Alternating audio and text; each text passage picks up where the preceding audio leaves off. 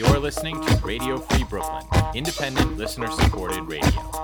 I'm back, back in the New York groove. Brian, Scott, I'm back. yay! Back in the New York groove. But man, did you hold down the fort. An hour of solo talk. That's Yeah. tough.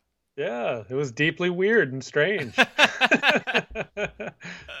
As I said to the audience, um, you know, it'd be one thing if you were like in a radio studio, you might feel like a less weird person. But when you're in your bedroom, you know, just talking to yourself for an hour, it starts to feel like a very unusual thing that you're doing.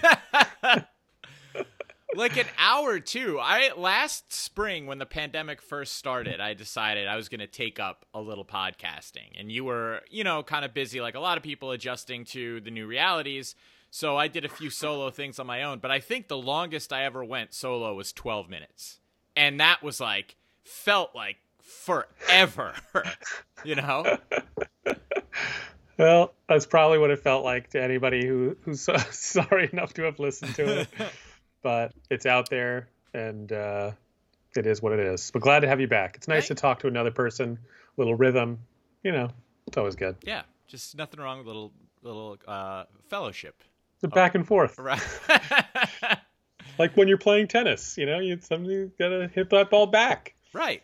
Uh, well, you know, and right. To be fair, if you were playing tennis against me, there probably wouldn't be anyone hitting the ball back, and it would be, you know, a very similar experience to recording by yourself. Uh, so, uh, it it seems as though so that the the NBA trade deadline has come and gone, and obviously we have a bit of a Knicks bias on this show and on this podcast, but uh, it, the Knicks we will save for a little bit later in our program because. Um, a lot of things happened at the trade deadline, but it really felt like it was the arms race that took place in the buyout market uh, that is is kind of defining what the NBA will be towards the stretch run here of 2021. So, your opening thoughts, Brian? Yeah, you're right. It's interesting that there was so many potential trades rumored, and as I mean, that happens in every trade deadline in every sport. Like it ends up being far less players actually move in trades because they're probably pretty hard to do. Like who knows? You know, you got to agree to them, and like I still would really love. I haven't ever really seen anything like deeply reported on like what are people doing at the trade deadline? Like what happens? Is it emails? Is it texts? Is it phone calls? Is it Zooms? Like eight teams to get like you know what I mean? Are they just like sl- pass each other notes? Like what does it look like? It's got to be all of the above, too, right? Because it's also not just GMs networking. Like, if we just focus on the Knicks, I'm sure, like, World Wide Wes is texting and emailing right, and on the agents phone. and, And, hangers on and parents and Right. yeah, like yeah, like Leon's in the mix, Brock Aller's Right. in the mix, and it's like, it's craziness. yeah, Twitter weirdos trying to get you know crumb, crumb like little crumbles of information. Like it's just a whole big thing. Um, but yeah, I agree with you that like it ended up that the buyout market seems like where that's where the the action really was. Um, at least for this area, you know, and and the feeling now the Nets added Blake Griffin actually like earlier Yep. than the deadline, and then Lamarcus Aldridge post deadline, and the Nets now the feeling like they're the next latest sort of super team. I gotta say though, I don't like. I'm not like looking at the Nets and being like, oh, this is unfair. They're just putting together this like Monstars team. Like Blake Griffin's shot Yep. and old. Lamarcus Aldridge, is also very old. Like he's a bench player at this. Like I actually would, was sort of like maybe the Knicks could get him. We need a backup power forward. You know, like it's not like I was he's really like- disappointed we didn't get him, actually. yeah. So it's not like oh this super team that they've assembled. Like I just think their team is like sort of lame. You know, I mean, it, I mean, look, good for them. They don't have any fans.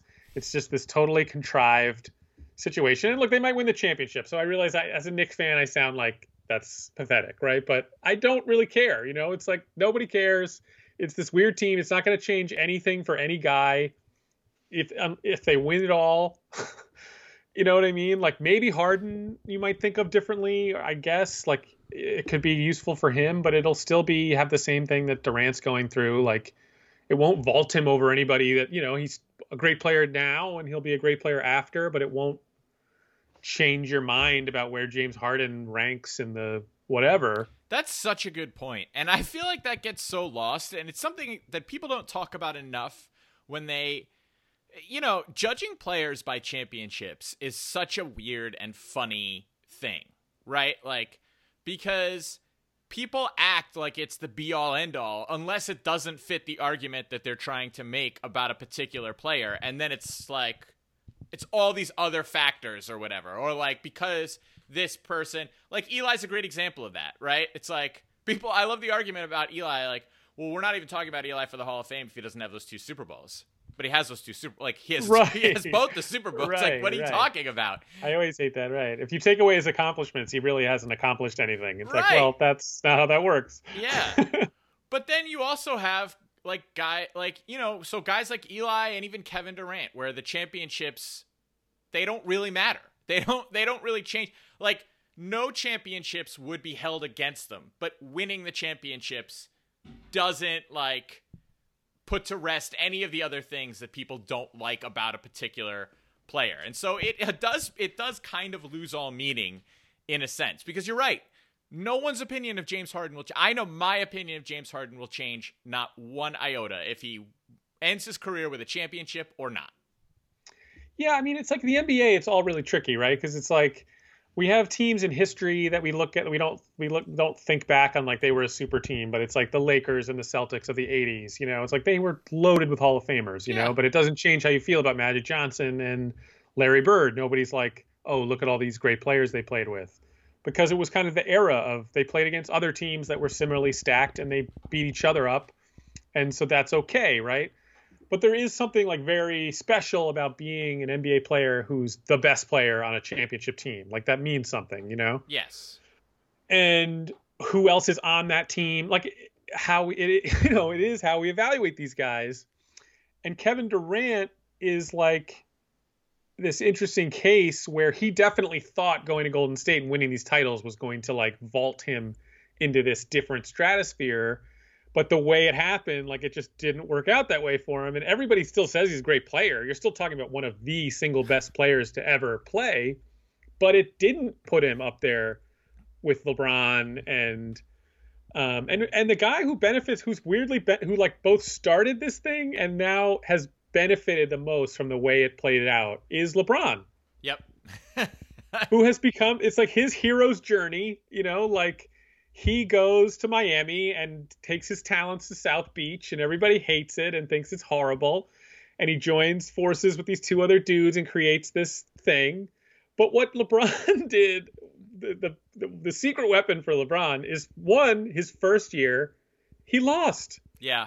Embarrassingly and gave it all to us. We all got to just throw it in his face Yep. and put it in his face. And he lost to this team with like Dirk Nowitzki, who was like, you know, a drafted player. Built that team was sort of built the right way with like savvy veteran pickups and y- mixture of young and old. You know what I mean? Like, and everyone loved that team. And they stuck it to the Heat, and he had to eat it. We all got to revel in it and enjoy it.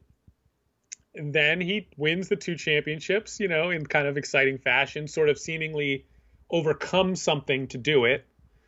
Goes back to Cleveland, where he, he- you know, if he if he didn't bring Cleveland a championship, his career would be thought of so much different. So if different. he had I mean, retired yeah. without that, forget it. You cannot overstate the importance of going back there and winning a championship. You just cannot. It was Right, but so he doesn't important. just do it. He goes back and he gives them a, a top, a pantheon championship. Right, that one matters more than others. We're gonna remember that one forever. You Yeah. built beat a 73 win team, down three one, the block, the whole thing. Right, So the now- game-winning block, not even a game-winning shot, the game-winning block. It just could not have been better.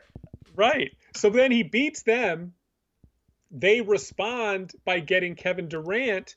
Kevin Durant has this whole heel turn where he'd been this beloved figure. No one ever criticized him ever. Now he's this perfect foil to LeBron who goes and joins this like this super, you know, this literal super team to beat LeBron.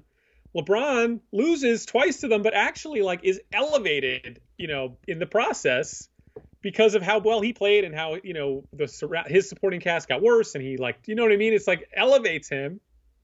So then LeBron, he gets to do whatever he wants now. He goes to L.A.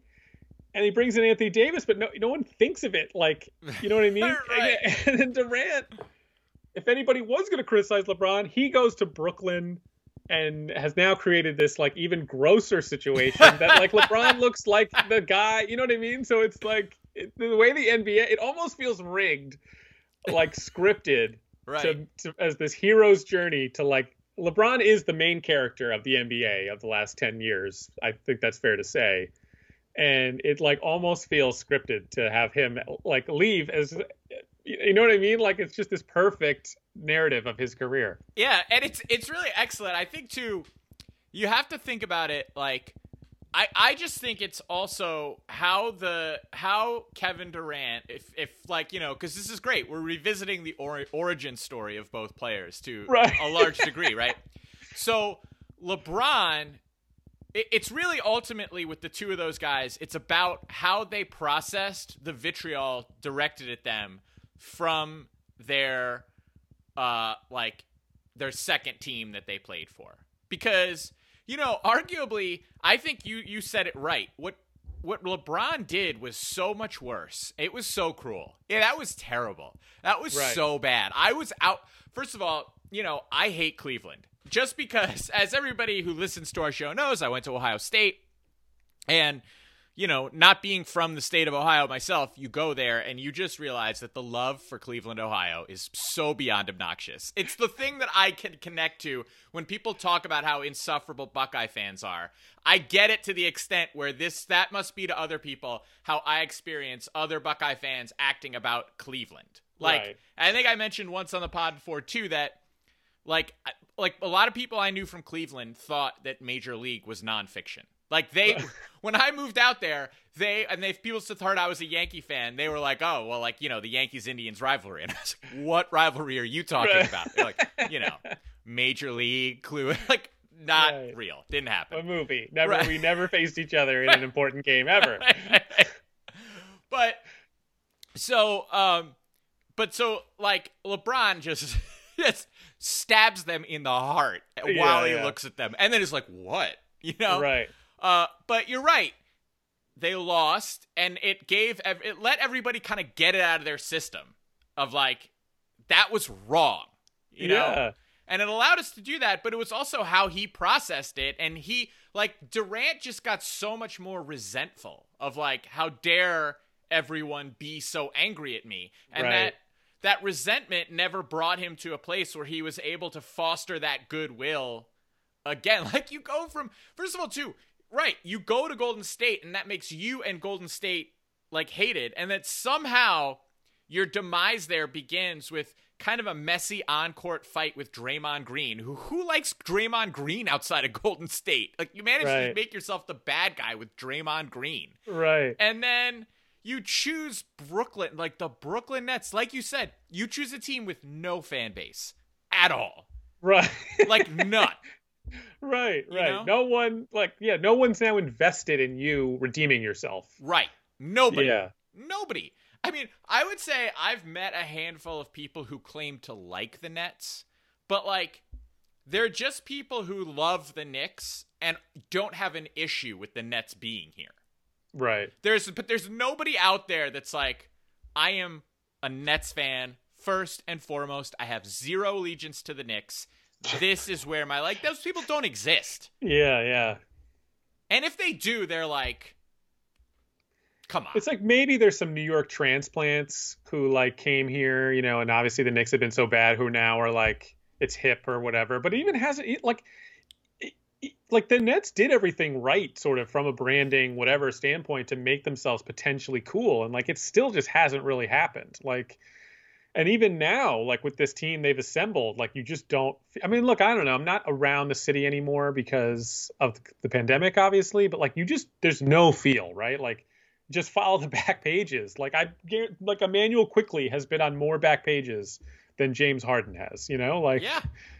I look there's just no juice Yeah, I live in Brooklyn. And yeah, I'm not like as out and about as I probably would have been around this time a year ago. But I think a great example is my father in law. You know, my father in law, I think like he lived in Puerto Rico for maybe a year or two, but the rest of his life he's lived in Brooklyn his whole life. And when the Nets came, he was excited and he was like, no, I'm going to root for them. Like I've lived in Brooklyn my whole life, and this is the first time in my life that there's been a team for Brooklyn. I'm not going to not root for them, but he loves the Knicks. You know what I mean? Like he's just like okay with the Nets. Yeah, yeah. being like here. right. And that's I think that's the best they can do. And even like you're saying with the transplants, like they're not people that we take seriously. They're not Right. like they're not like real people. They're, Right. you know, whatever. You can't come here and then root for the Nets. That doesn't exist. But yeah, you're exactly right. There's no juice. It's it's sort of like to uh, I think the week we had Matt on, and and this is something I want to talk about later. But you know, I, back when we had Matt on that time, it, it wasn't. I just wasn't in love with Randle yet. And and you guys were like, why? Like, what's? And it's just like, I don't because you just can't control when right. you fall in love Yeah, yeah. you know and like you're right they did everything right from a branding perspective their their arena is in a cool spot they have cool colors and uniforms they Yeah. have like jay-z at courtside at the beginning like they did everything right and Right. now they have an awesome team Yeah. no one cares And it's still like the Knicks are 23 and 22. Who cares? And they've actually set themselves up as this perfect foil to us, where it's like, screw them, we're going to build something even better that's like more fun.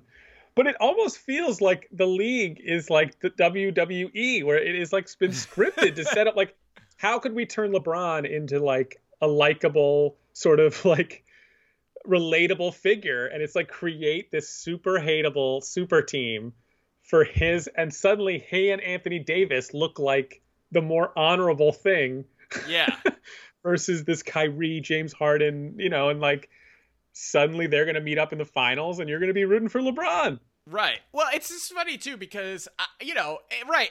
I mean, Anthony Davis and LeBron to an extent are like just you know lightly buttered toast as as like people. You know, from Anthony Davis has no personality. I feel like LeBron has a very big presence. no, and that's not really how I mean it. I guess it's more like he's like a he has a presence certainly. He has a personality. Uh but he's not like I don't even know. He's just like kind of not uh I don't know what I'm looking for, but there's just something about Durant, Harden, and Kyrie, like all of them. Some they're just drama. LeBron is right, like right.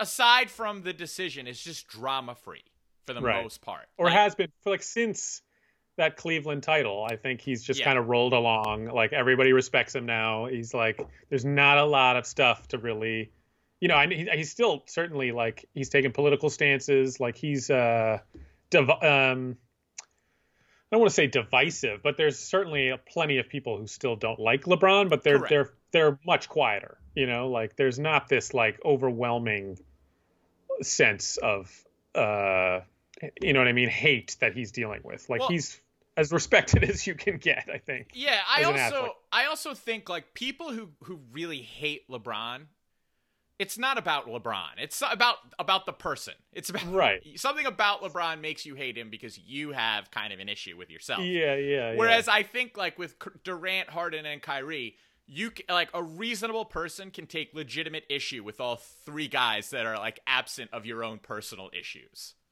Right.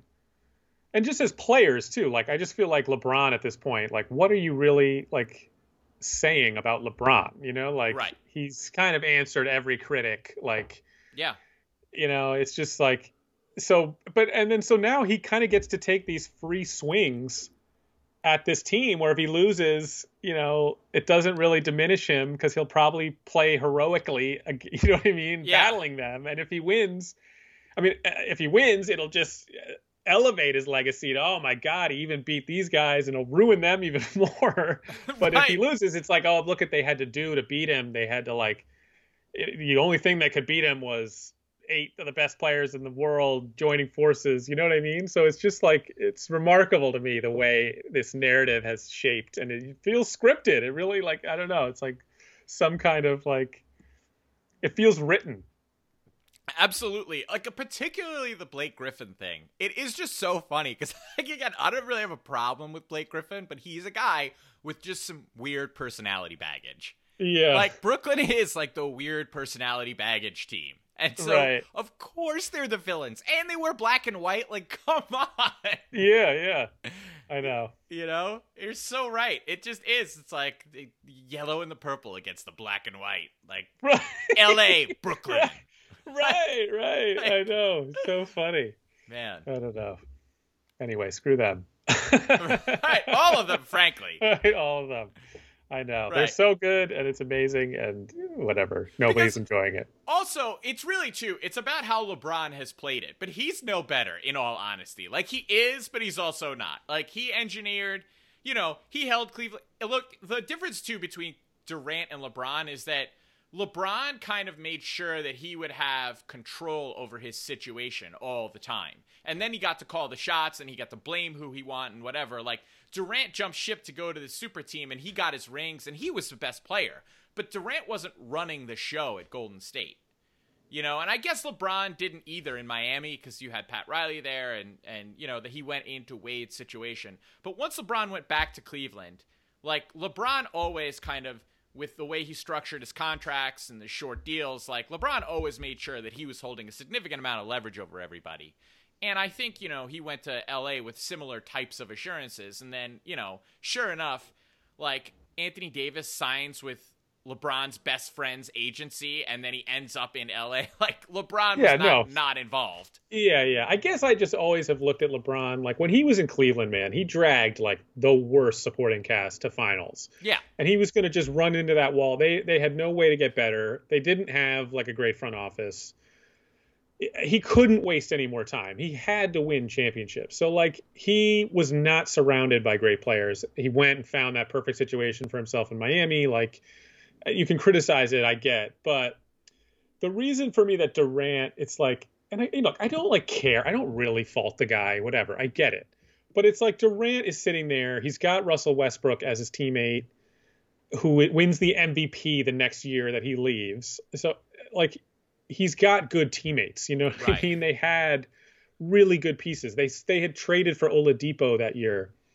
Um, you know, they had good supporting cast. He's in the Western Conference Finals with a 3-1 lead, blows it, and then goes to the team that beat him. Like, if he had even wanted to leave and been like, you know, look, I feel like we've our run is over here. We've gone as far as we could, you know, like and and go to a spot with like other good players. That's okay. Like you, you everyone needs great teammates. You can't but it's just like man, oh man, you know, like to go and then expect no backlash from it and seemingly t- be so shocked that anybody like it's like did you see what happened what the decision went down like and that was like Right. more defensible to me so it's like come on you know i don't know Well, and again, uh, you know, like you said it. What it really boils down to is LeBron got his comeuppance. We all got to let go of it right because we got to see his defeat. Durant goes Yeah. there and then they just dominate. And Yeah. it's like, ah, right, you know, right like there's no Right. vengeance there. no and, and he seemingly you know he helps them on the court of course he's a big part of why they win two more championships but he seemingly spoils the, the chemistry and the fun that they were having and it ends with Draymond Green you know saying to him you're a bitch and you know you are and we won without you. And Durant uh, having no reply and like then that relate you know I mean like it ended ugly. So it's just like Yeah. it wasn't this triumphant thing of like elevate it just kind of is going to be this weird mark on his career. Like how do Golden State fans feel? I guarantee you they like Draymond Green more than they like Kevin Durant in in Golden State arenas you know like so I don't know. It's just a fascinating uh arc of the whole thing I find really interesting For sure. All right, Brian, you are listening to Radio Free Brooklyn, independent, listener supported radio. Radio Free Brooklyn's mission is to provide a free and open platform to our community and promote media literacy, education, and free expression. We rely primarily on donations from listeners like you. Every dollar helps us stay on the air. Support independent community media by pledging whatever you can. All contributions are tax deductible to the fullest extent of the law. Please support with a monthly pledge or a one-time donation at radiofreebrooklyn.org slash donate. Brian, our our sweet sweet our sweet sweet man, Mitchell Robinson. He's unwell. I know I'm so sad Yeah. Like It right stinks. the day after too, uh Drummond signs with the Lakers. Which of course I'm fine with. But Yeah, yeah. uh, yeah, it sucks. It sucks. But it was suddenly like you suddenly were like, wait, Andre, right, forget what we said. right. Even though I, st- I don't think I still don't think he's the right even replacement in that situation. Uh, agree. But Agree. you know, the thing that stinks about the Mitchell Robinson injury is like one, I really like him. He's been this bright spot for a few years now, yeah, and it was fun. It would have been really fun to see him on this good team and and have this good role. And I and I do think we miss we're gonna miss him a lot, but. It's like Noel does a really good impression of him, and is re- I really like a lot, and he's you know, and and Taj I like too. So like we're still good at center, but like I just do feel like this the Mitch injury, having him not the whole year, it just lowers our ceiling. sure. And once we if we actually if we do get in the playoff or the play in, like we'll miss him a lot. You know, I think in a I think in a playoff series where we're really gonna miss him if we actually made one and where it, it it's gonna make us less competitive. Like he's just such a force on the offensive glass. Like he's everywhere on defense, you know, like um it's just funny because Noel's played so well when he's not in there, and yet as soon as he was back, you were like, "Oh wow," you know, like he's just so much bigger and, And stronger. Yeah. yeah, he's Yeah. such a problem, and especially I feel like on the offensive end, like you know, he's got much better hands than Noel. Like that's the one complaint I have of Noel is like he's got the most butterfingers I've ever seen. And you know, Mitch throws everything down, and he's really active on the offensive glass, and like it's just a bummer. Yeah, when Noel tries to do anything offensively, he's he's so clearly unsure of himself. Yeah, he does have that little jump shot that Mitch doesn't really have, which is nice, but it's not. He makes what one a month or something, so it's not really like. Right, and even before he takes that, it's almost like he's looking around. It's like, is everyone cool with this? Before before I do this, are we all Is okay? anything else possible, or is this the only option? Right, I'm thinking about shooting it. what do you guys think? What do you guys think? Should I do it? Yeah, go for it. I guess. All right, I'm gonna do it. I That's so know. true. I know. So uh, yeah, like right. I think it's it's in in one sense we're lucky that we actually have two other quality centers on the roster. But you know, it's a tough loss. Mitch is so good. Yeah, and complicate. You know, I don't know now. Like he's he's what set? He's got this team option for one. It's all com- very very complicated. The NBA salary cap, but he has a team option for 1.8 million. He could become an un. He could become a restricted free agent or an unrestricted free agent, or they could offer him some kind of like extension at 10 million a year or something like that. Yeah, or they could like they could do a couple of wink wink moves where they could structure his contract where it's like they pay him a lot and then they don't pay him as much later or I don't know. Uh, Jonathan Macri actually does a really great job of summarizing the three uh, scenarios that we face with Mitch's contract. I- think that the my general takeaway is is that all of them are fairly favorable to us. Yeah, Like, and I just think what it'll boil down to is does Mitch want to be a Knick or is somebody going to be able to lure him away?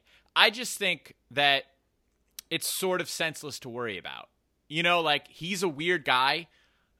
I don't know what his decision making process is. I think it's really hard to predict. I think it's hard it's difficult to tell who is influencing him and how much like he feels like he's in control of his own destiny. I just think ultimately it's gonna boil down to Mitch. Like I think we could play it absolutely perfectly with how we handle his contract situation, offer him exactly the right amount, like do the best job we can, and it could still just come down to like Mitch wants to just go somewhere else for whatever Mitch reasons that he has. Yeah, or how how he views himself. I don't I don't really I'm not totally clear on like yeah, I agree. When I look at all the options, they all looked pretty appealing. Like Yeah. it seems like we hold a lot of cards. I'd love to keep him like you know, even someone was talking about it was like three years, forty million. Like that doesn't seem unreasonable for him. I think he's really good. Yeah. Um, I like him a lot. Like I'd love to have him as the center for, as we go forward here. But it, they also seem like you know if they see better options for that money, like they could do that too. Like so, um, yeah, it's like it's a really short-term bummer. I, I my sense is it doesn't change too much even about what how they were going to proceed. Right. I just think that there is, you know, and like our buddy, our friend of friend of the program, Matt, is always super concerned. He falls into this bucket, but I just think there are a lot of people out there that are hyper concerned about Mitch and the contract and like, you know, what are we gonna do about Mitch? But it's just like it seems to me just senseless to worry about. Like we have a really good amount of leverage in almost like any number of scenarios. We hold really good leverage over Mitch, but he still might leave. So you just like, you know, Yeah, I think the issue is like you don't want to pay him too much. It's hard to evaluate value centers right now, and if you don't want to pay him, you could potentially he's still got enough value that you could use him to get somebody. You know, so suddenly if you if he becomes a trade chip, he's a guy that maybe lures that top free you know top guy that we're we're we're all chasing. yeah, Um, even though I personally don't care that much, I, I'm like everybody, the NBA. I know you got to have stars. I know you got to have stars, and whatever you got to get them. You got to get one of these. I'm like, I like the team we have, and I'm, they're gonna get better, and I'm okay. Like, it's not the end of the world to be like the fourth seed for a few years. It sounds Right. fun to me. Like, it's not like quick Bradley Beal. Like, I, okay, that'd be nice. I get it it's okay to just be pretty good too. Yeah, and love the players on your team. Love the team and they're getting better. They're growing. They're young. It's fun. Right. I mean, right. If we drop, it like depends on the guy you dropped in. But if if all of a sudden Kyrie was a Knick, yes, he would be the best player on the team. I don't like Kyrie, and I would not like him on the team, and I, it would take me a long time to get comfortable with that. Right, right. And I probably would eventually. I'd just be like, okay, here we go again. Another guy I don't like that I have to root for and suck it up. But it's like I'm not desperate to get that star player in here right now. Like this is they got a good thing going. Absolutely, absolutely. So yeah, I, I just I don't see the point in worrying about Mitch or our future roster. Like we're in a playoff hunt right now, and our roster is the roster that we have. So let's just love these guys to the fullest extent of love. That's how I feel. No, I agree. It's fun. I'm so this is so exciting. It's so fun, man. Like every Knick game, I'm it's like appointment viewing. I still can't believe it.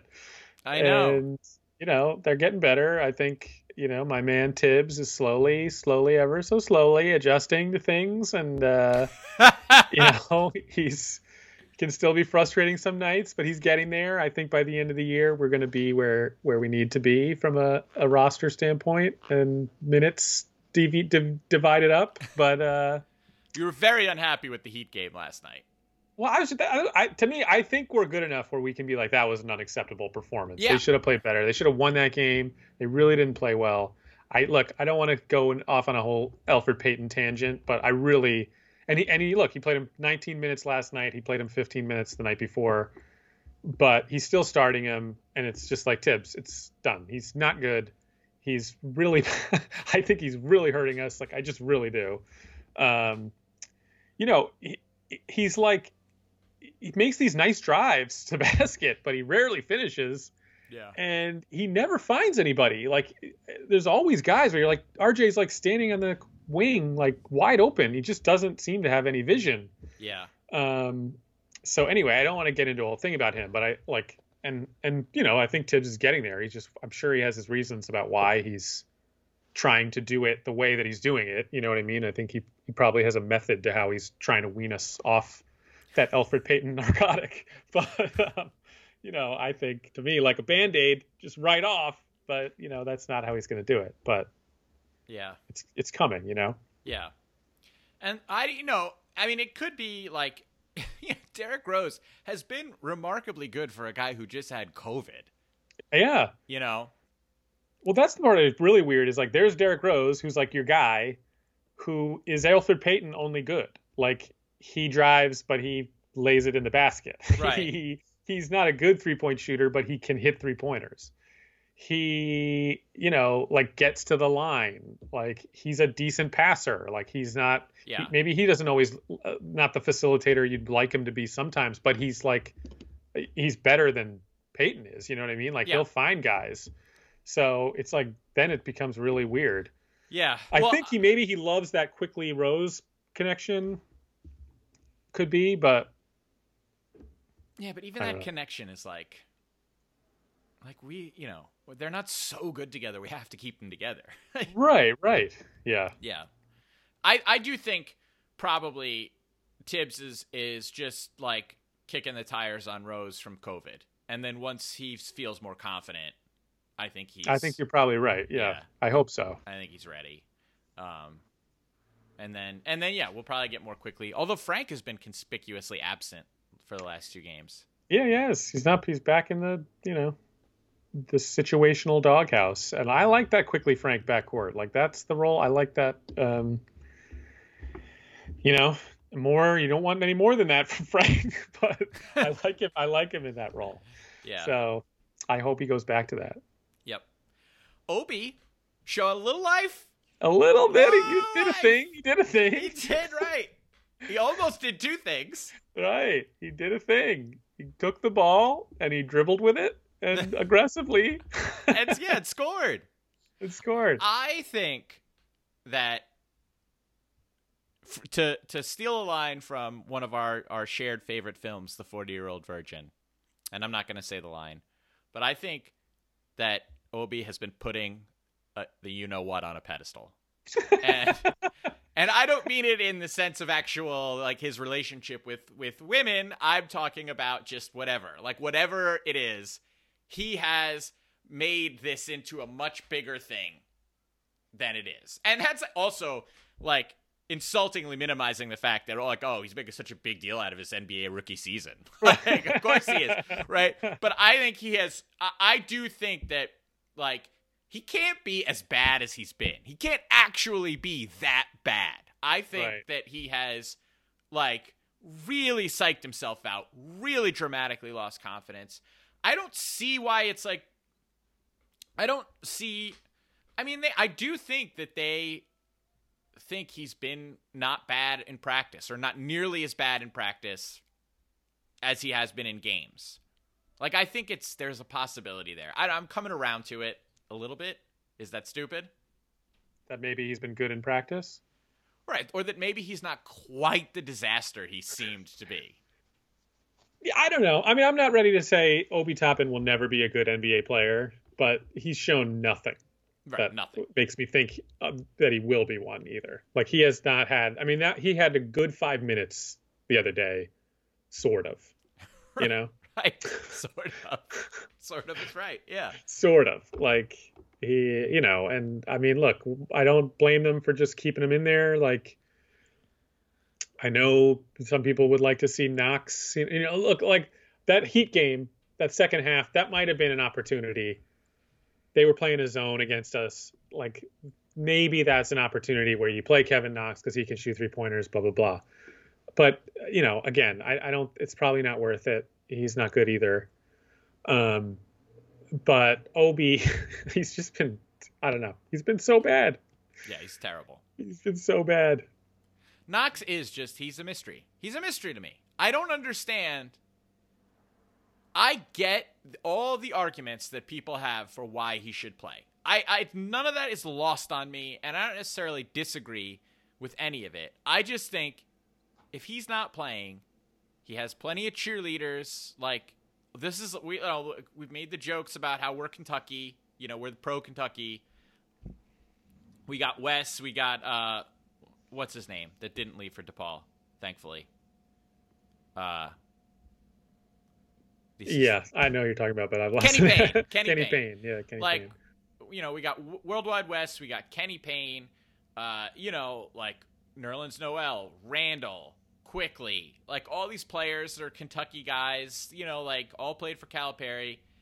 I, you know, yeah, I don't think it's like a conspiracy against him. It's just like you know, it's either one. They're flawed, and you know, he's choosing one flawed player over the other, and maybe it should be the vice versa. But it, I mean, it's not. I get it's not like how is it possible that you're choosing Obi Toppin over Kevin Knox? I'm just a little surprised. Like he did it that one game, right, where he played Obi in the Yeah. first half, and Obi played well, and then he played Knox in the second half, and Knox played okay.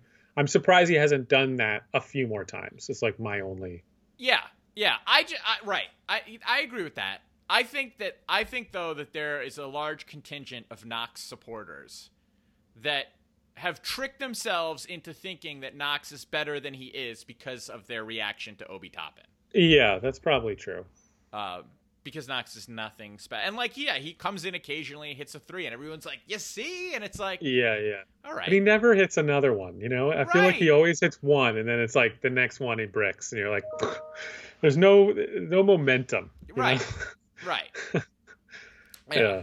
So, uh, all right, let me get another read in here. Uh, if you'd like to listen to Radio Free Brooklyn when you're not in front of her computer, as I do most often, please consider downloading our free mobile app for iPhone and Android, available in the App Store for iPhone or the Google Play Store for Android. Also, please be sure to subscribe to our monthly newsletter for the latest news about new programming and upcoming RFB events. You can sign up at radiofreebrooklyn.org slash newsletter. All right, Brian. Uh, free agency for the Giants has come and gone. The Giants uh, began in cap hell and then spent $200 million in free agency. so, I mean, the cap, it really, the cap in all sports is just, it's meaningless. Like, what is So the annoying. cap? It's, It's, so just this annoying impediment that these teams have put in front of themselves to keep salaries down. Yeah. They only utilize it when they don't want to. Play. It only matters when they don't want to pay somebody. Exactly. When they do, it doesn't. They can figure it out. They, they figure it out. They restructure it and they do all these Yeah. other tricks and whatever. Like Yeah. we we couldn't sign anyone, and then the next day or the next like consecutive days, Right. we ended up spending two hundred million dollars. We went on a spending spree. Yeah, how, like how is that? I don't know. And of course, But- it was all bundled up in the whole Leonard Williams fiasco. Right. Well, that was the first domino, and then it went ding, ding, ding, ding, ding. Right, right.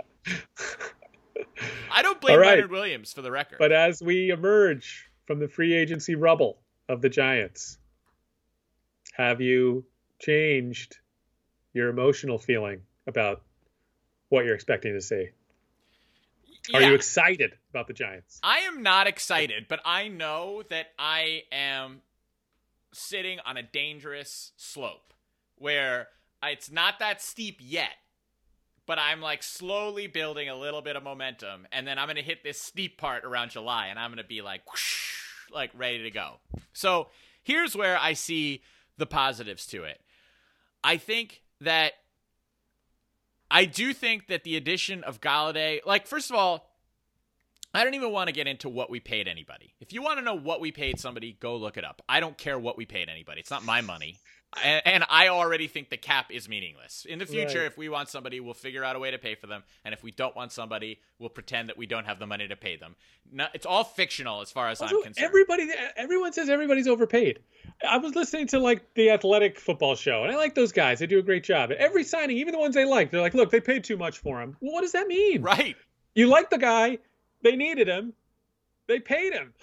Like, Right. They, they're valuable people. They're worth a lot of money. I'm so sick of it. Every person, oh, well, they overpaid. It's like, says who?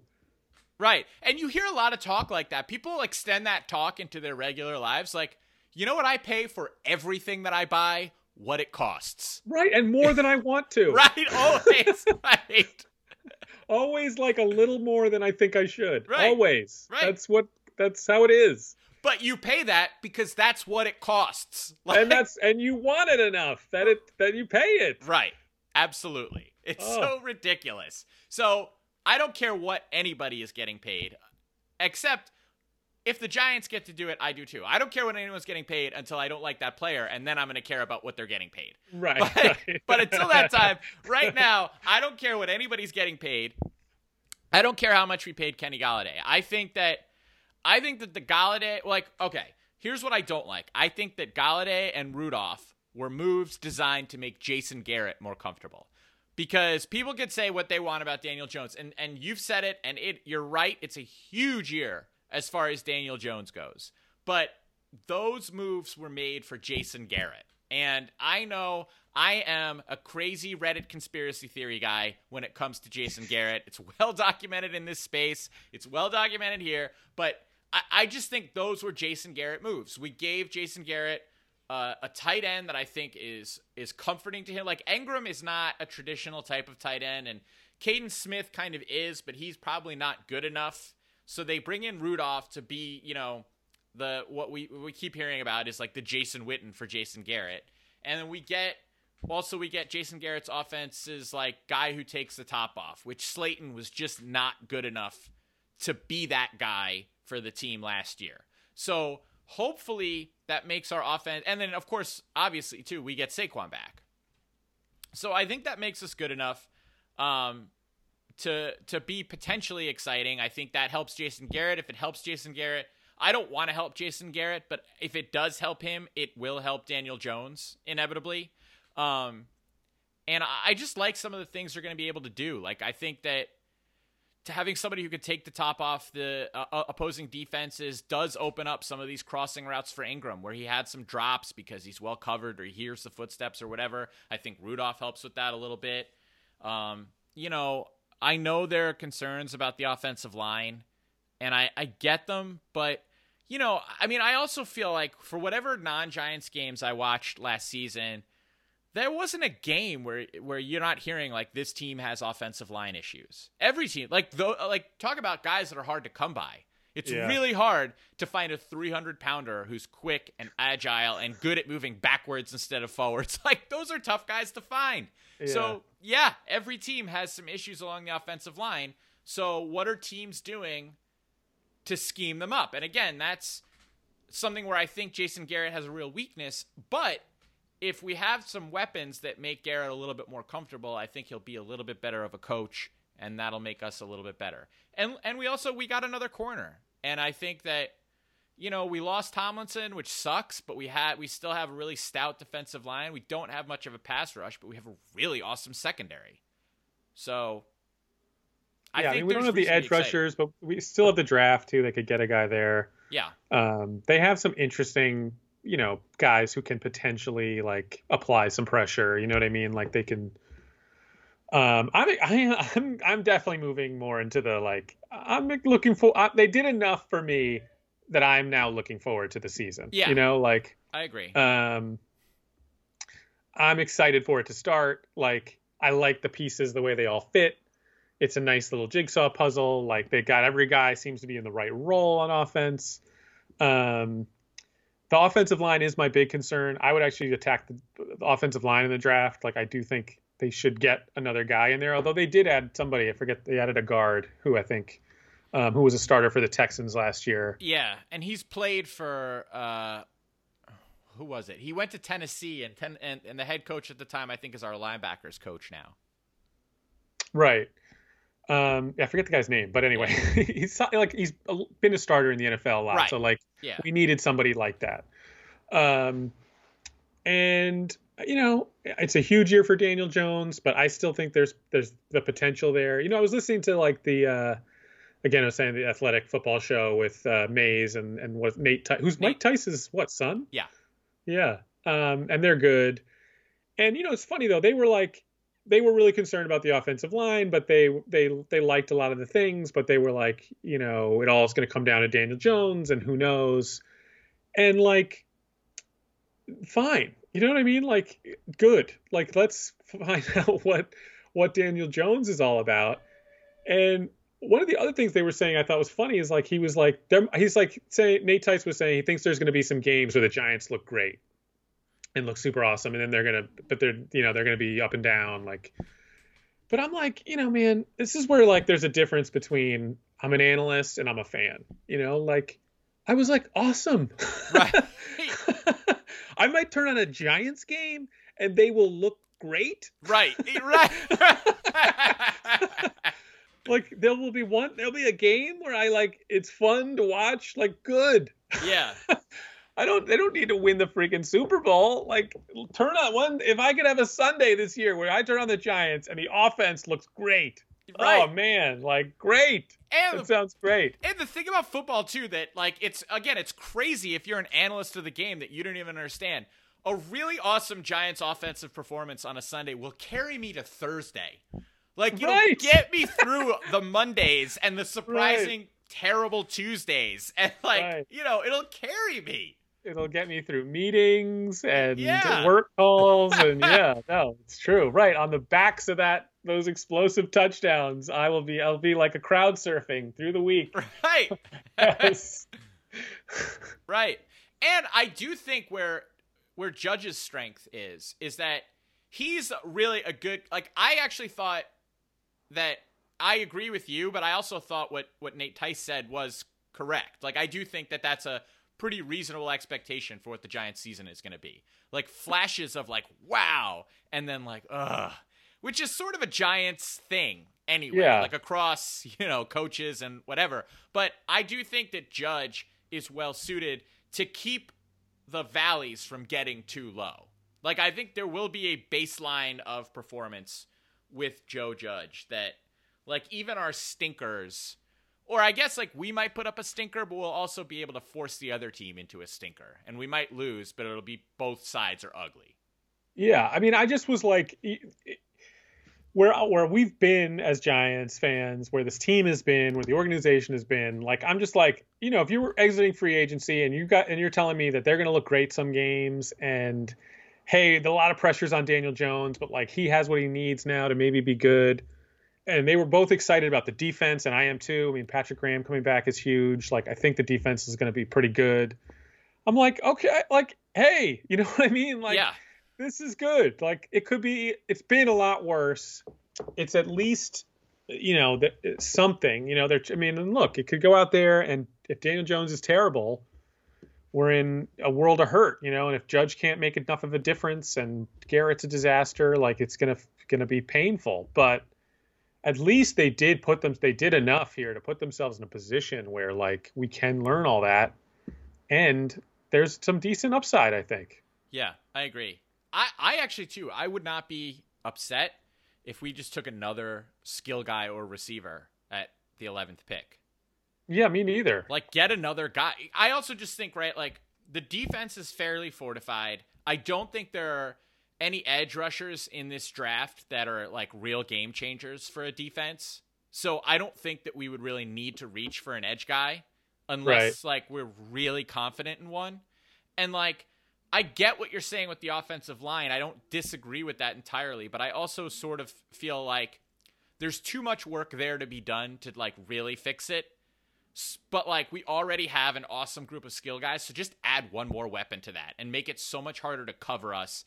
And hopefully there's enough weaponry on the field that it's like generating too much of a pass rush is too hard and we can get the ball out quickly and some of these guys will be off to the races. Like I just think that that there's like a way to use that whereas like, you know, if we draft like a guy at guard who's like might contribute right away, like that would be fine, but I don't think Yeah. that fixes the O line. Whereas like you add another weapon and it's just be, we're scary. Right. There could be a tackle. Like I've heard this is a pretty good. I mean, I don't, you know, I'm not a college football guy, so I don't. I've heard there's some good tackles in the draft, and like, I wouldn't mind another tackle so that we're not like, you know, dependent on Peart being good. Like I'm not totally sold that he's going to be a good player. Yeah. Um. So that would be nice. But yeah, I hear you. We we got about like five minutes left. Do we want to talk about uh that tone deaf John Mara interview, or or do you want to move on to uh to uh how sports writers today have been shaped by their predecessors? I don't know. I'll leave it to you. What do you do? You want to do you want to scream at John Mara? I, yes, I do, but we could do that at any point. and I thought that was a really good topic you brought up. It'd be a really good Okay. way to close the show. Sure. Um, well, what I was saying uh, or thinking about, and it's funny because we were just talking about the uh, um, athletic and guys like Mays, and you know, it's just so funny the way sports writing um, has evolved. That this like really in the know, in the weeds, X's and O's style has kind of um, won the day, you know? And like, I think when you and I were, you know, I'm 40, you're soon to be 40, I'm assuming. Um, when we were in our formative years, right? Like Bill Simmons kind of came on the scene when we were in what, high school, college, College, yeah. like changed sports media, I think, fair to say. Like, it with had this kind of bloggy style that he had, and like very conversational and funny, and like was like, here's how we talk about sports in the bar, right? And he's since had this like empire, but and I would have guessed like to me he came in and changed sports writing in this way that like nobody really had. And then you had Deadspin and Will Leitch and a lot of people who wrote like that. Um, Drew Magary, that guy, you know, like it was this more like irreverent, funny, like and but then when he did Grantland, he had Zach Lowe. And Zach Lowe was funny also, but like really in the weeds, you know, like the X's and O's. He did those great like clips and gifs where he would really show something and call that out. And like I think when you were like where we sit now, the Bill Simmons style is gone. And everybody is Zach Lowe, you know, like that is so in like in the weeds on the cap or you know it's like Yeah. in the weeds on the x's and o's front like there's no like funny and it's some part sometimes and it's great and i think people want that insight but like there is part of me that like wishes misses that like friday picks column you know like it was fun Big time. I really do. I, I think you're right. Like, I just think that. So, I, I also before I guess before I get my opinion on this, I want to because I know that your your diet of Bill Simmons is cut down to almost nothing at this point. Is that correct? Is am I assuming that right? yes Yeah. So, like, what what got you off the Bill Simmons train? I don't know. It's probably what I'm saying. Like it's start, you know, it started to feel like empty. Like he doesn't really know what he's talking about. He's just winging it. Like he's not really watching the way those guys are. And also, he just doesn't write anymore. And I don't like him as a podcaster. Um, although I think if you actually now look at his career, like he's going to have, he's had a bigger influence on this medium you and I are indulging in right now than he did does on sports writing. You know, like Yeah. um although and because part of me like misses some people like him in sports writing like everybody is a gm now and like in the most annoying way you know what i mean? Like everything is like getting draft picks or paying a guy less than what he sh- you know what i mean? Like accumulating assets and what like i was listening to these guys rave about the colts gm who is great and has done a great job right? But it's like the way he's accumulated all these assets and he's still got salary cap room and draft picks and it's like and and nothing. What have the Right. colts done? They just have they just traded for carson wentz. Like Right. who's excited to watch him this year? Like and and they're set up well and maybe they're gonna have a great run but like you know how about the t- jason licht down in tampa bay? Like isn't that you know like what is the colts it's like this game more than just like uh, winning is the is the thing you're trying to do. And not that and I like the Colts guy and he seems really smart but like it does seem to me like he's a little overly conservative where it's like he's look at some point that team's got to like win a Super Bowl or be a contender. Like they've just been okay. Absolutely. It's why, you know, not to jump back to basketball, but like with the Knicks, it's like anything where it's like at, at this stage of the Knicks process or rebuild or whatever you want to call it, like I don't want picks anymore. I don't care about picks. Picks don't do, and like they're great in theory, but I want players, like real life humans that will be on the court playing basketball for the team that make the team better. Not like, like you're saying, assets and futures. It's just even about the, the like the world of sports somehow it's like that has all been great and like it is like i think all these outlets are doing a really great job like the athletic and you know like macri does a great job but it's like there is part of me that misses just this like fun funny like you don't have to dive into you know even even though in the, in the same breath i was saying like it's sort of I got turned off by Bill Simmons maybe because he wasn't per- it's his he seemed more like this guy's just watching TV once a week and telling you you know what I mean Yeah. um, but I don't know Well, I, yeah, I just think. By the way, we're in bonus time already. We're just in bonus time. We're bonusing. Okay. We're bonusing, Brian. um, like, I think that, um, I because I still listen to Simmons pretty regularly. I he not I you know I'll usually look at the description of the episode and if it sounds interesting I'll listen and if it doesn't I'll just delete it from my phone. But I think what he's what he always was like I think he because the thing is, like, yeah, he brought Zach Lowe to Grantland and Bill Barnwell, and then by extension, like Robert Mays, and like those. That's kind of the first wave of the kind of writer that you're talking about, right? Yeah. And I I agree, and I kind and I do I like those guys, and they have their place, but I wouldn't call their writing vegetables exactly. They're not vegetables, but I guess they are, right? They're just like a delicious salad as like a starter. Right, right. Not like a, you know, just a healthy salad with no dressing type of vegetables, but they're like still a salad to a degree. And what I think Simmons used to do really well, and I, I you know, I agree with you. There, there's some of it he's sort of lost touch with or whatever, but he still does fairly well. Is he kind of takes the nerdery of it and makes it taste a little less like vegetables. Like when he's able to take a Zach Lowe piece or a Bill Barnwell piece and sort of paraphrase it and put his own spin on it, it takes it and it it makes it a different kind of accessible. And so in that way, I still think he has that talent and that's kind of been his influence is like, hey, look at these guys, what they're saying is important, but it's still also really important to have people out there who are able to just like put that in plain English for those of us who don't really have the time in our lives to digest like a 25 minute li- read of Zach Lowe or Bill Barnwell, you know? Yeah. No, I think, and I think though it's funny because like I think where now his influence is bigger is like sports talk. Yeah. And like I would listen to Bill Simmons and everybody in his podcast world over sports radio, like over the the fan at this point. Um, you know, it's so elevated. It's like taking that and made it better yeah. and smarter and funnier. And like that's where now he's kind of had a bigger impact. But it's amazing to me how few sports writers there are out there with his style, which was once like the dominant style. Right. Like it, it, it sort of felt like it was taking over, and it's all the, that other that other thing. Yeah, and that is weird. I don't know what is that you think? Like is it is it just people wanting to like I guess too, you used to you either read sports writers or you listen to guys on talk radio and they're typically going to be more informed than the average fan because they just have better access than we do. And so they have like better information and guys like Zach Lowe and Bill Barnwell are bringing like the information directly to the people so that we can read that stuff and then we can like become our own type of GMs because suddenly we have that information that typically used to kind of be exclusive to other people.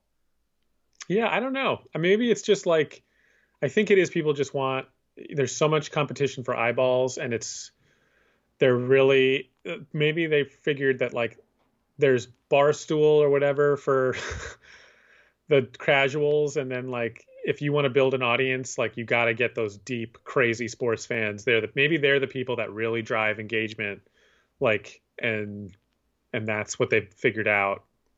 Or and i think there's just this like you now feel silly maybe writing just in a fun way. Like i don't you know like you sort of it does feel like like i found when i used to try to write like you do feel like I, I can't write anything. Like i haven't done that kind of you know what i mean? Maybe what i know was like baloney you know what i mean? Like Yeah. Like sometimes I'm breaking down the Knicks. I know I don't know the game the way that like a Zach Lowe does, and you then you feel silly saying anything. Yeah. Um, and they've sort of crowded out people who maybe just want to talk about the game, sports in a different way. You know what I feel like doesn't exist anymore and I wish still did as like blogs. But like like I sort of you know, it's funny because he's just such a like becomes such a disgrace, but you and I are both former dish heads. Daily Dish, Andrew Sullivan's former blog, like that was so perfect to me because it really incorporated it was like Twitter crossed with it was everything you needed because it was like however many posts he did a day. I mean, it was a lot. Like let's say it was like 20 posts a day, right? Yeah. Like on average. You know, like 10 of them were probably took me less than 2 minutes to read. And maybe like of those 10, like 5 to 7 took less than a minute to read. And then there were others of varying length. Some were like juicy, like I'm saving that one for the toilet or the train. Like some, some were for like, you know, I'm standing in line somewhere. And there were like varying lengths. And he was like constantly aggregating the best or most interesting information out there and giving his own spin. Like I would really love for that to come back both in like news form like Andrew Sullivan was doing, but in like I never really had a guy like that who was like the sports equivalent where it was like you're my source, you're the person I trust, and I know you're pulling all the best information like a Zach Lowe article, a Bill Barnwell article. Like that's what I that's a void that I wish someone would fill. I would fill it if I had talent like that. Right. I don't. So I would rather someone. To, I think you should fill it, Brian. Actually, So I here think we are. We're I think you're this. talented enough to do that. I don't think so. I, I can't write anymore. it's dead. It's, it's the I want you I to turn to the keyboard and nothing happens. because I think you would pull, you would aggregate well, and then you don't have to write as much because you just like pull the quote and then give like a Brian zinger, and you know. The zingers, the zingers are gone. There's no zingers. Well, on that note, somebody should bring the funny back to sports writing. Is all I'm saying. yeah, I agree. And here we are. That's Yeah. what the giants among men are. That's right. That is what we are, for better or for worse, Brian. Right. All right. Uh, anything else for today's show?